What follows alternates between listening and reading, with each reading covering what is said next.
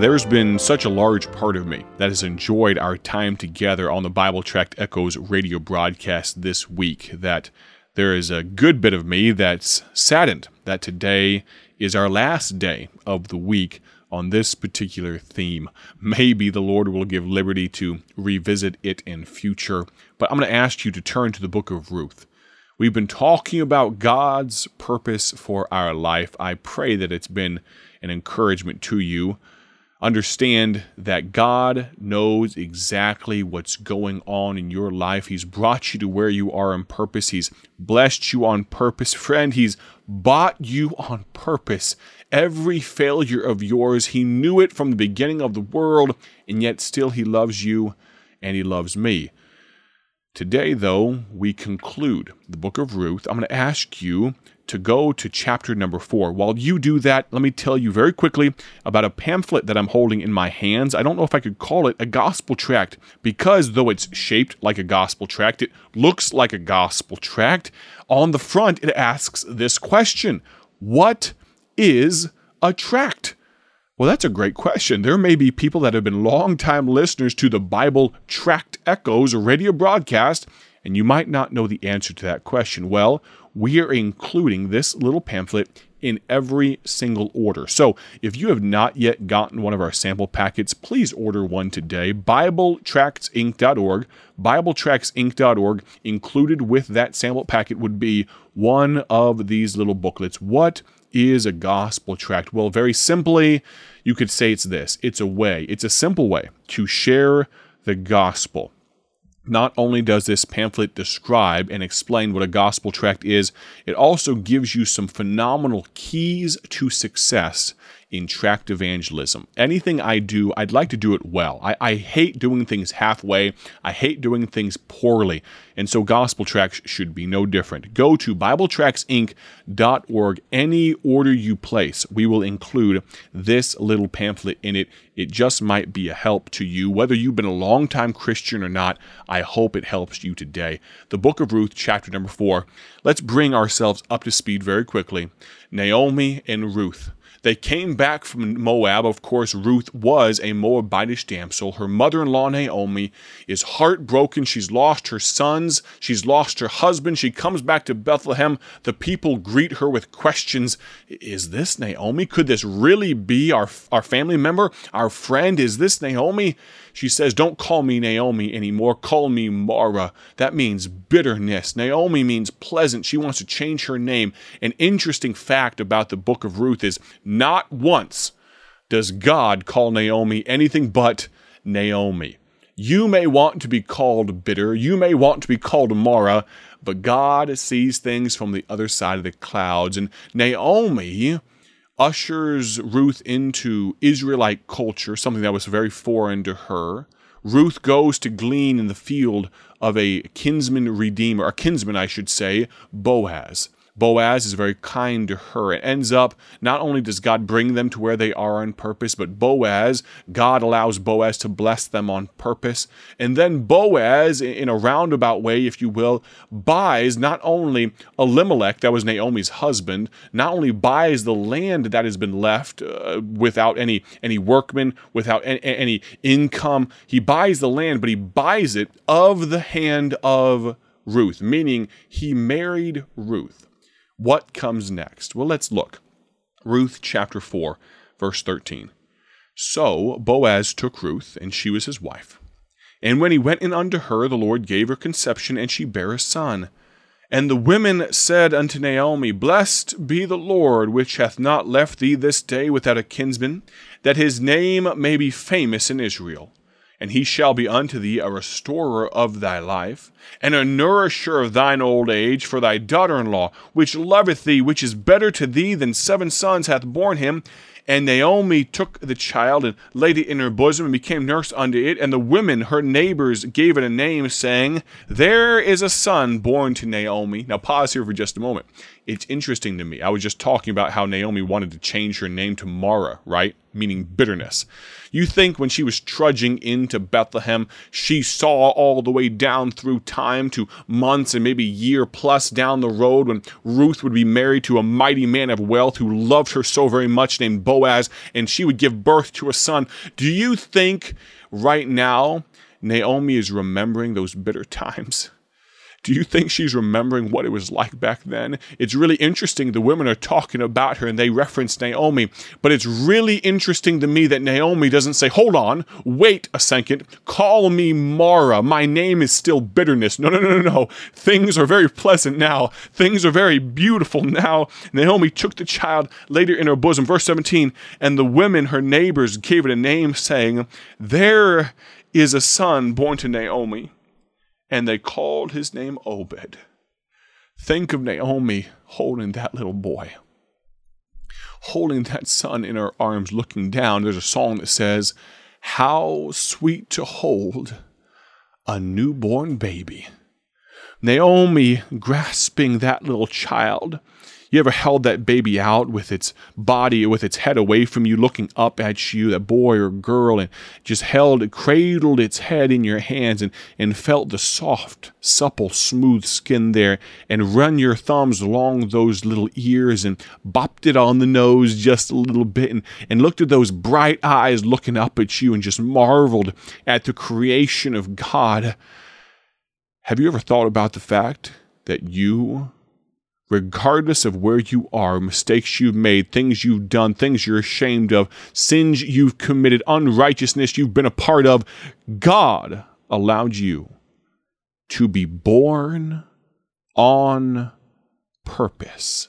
You say, I don't believe that. You say, I was a mistake. I should never have come. I was the product of an illegitimate relationship. I should never have been alive. God doesn't want me.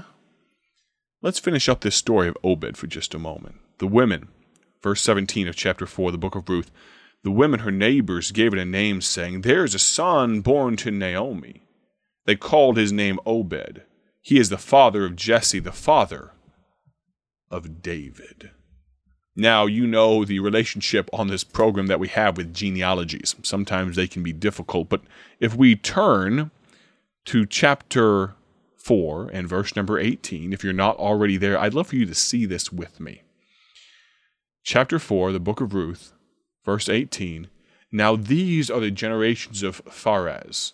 Pharez begot Hezron, and Hezron begot Ram, and Ram begot Aminadab, and Aminadab begot Nashon, and Nashon begot Solomon, and Solomon begot Boaz, and Boaz begot Obed, and Obed begot Jesse, and Jesse begot David.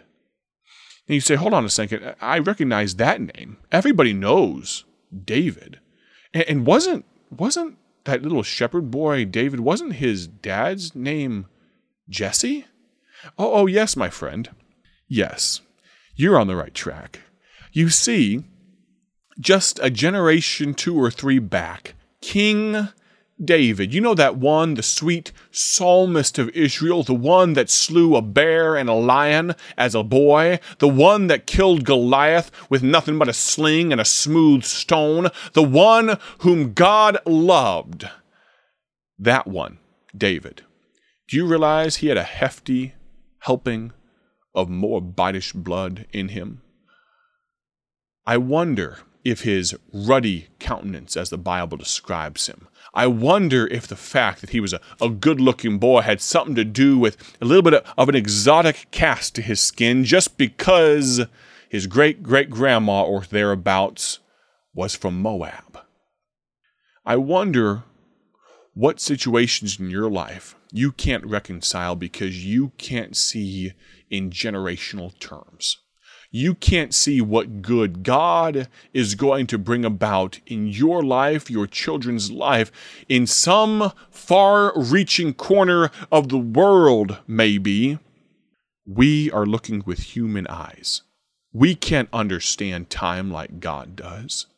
Friend, can I tell you that not only, even in the difficult circumstances of life, God has not only brought you to where you are in purpose. I made mention of my wife's difficult circumstance with a tumor wrapped around her spine that we didn't find out about until 3 days after she had given birth to our second child, Lucy Louise McCurry.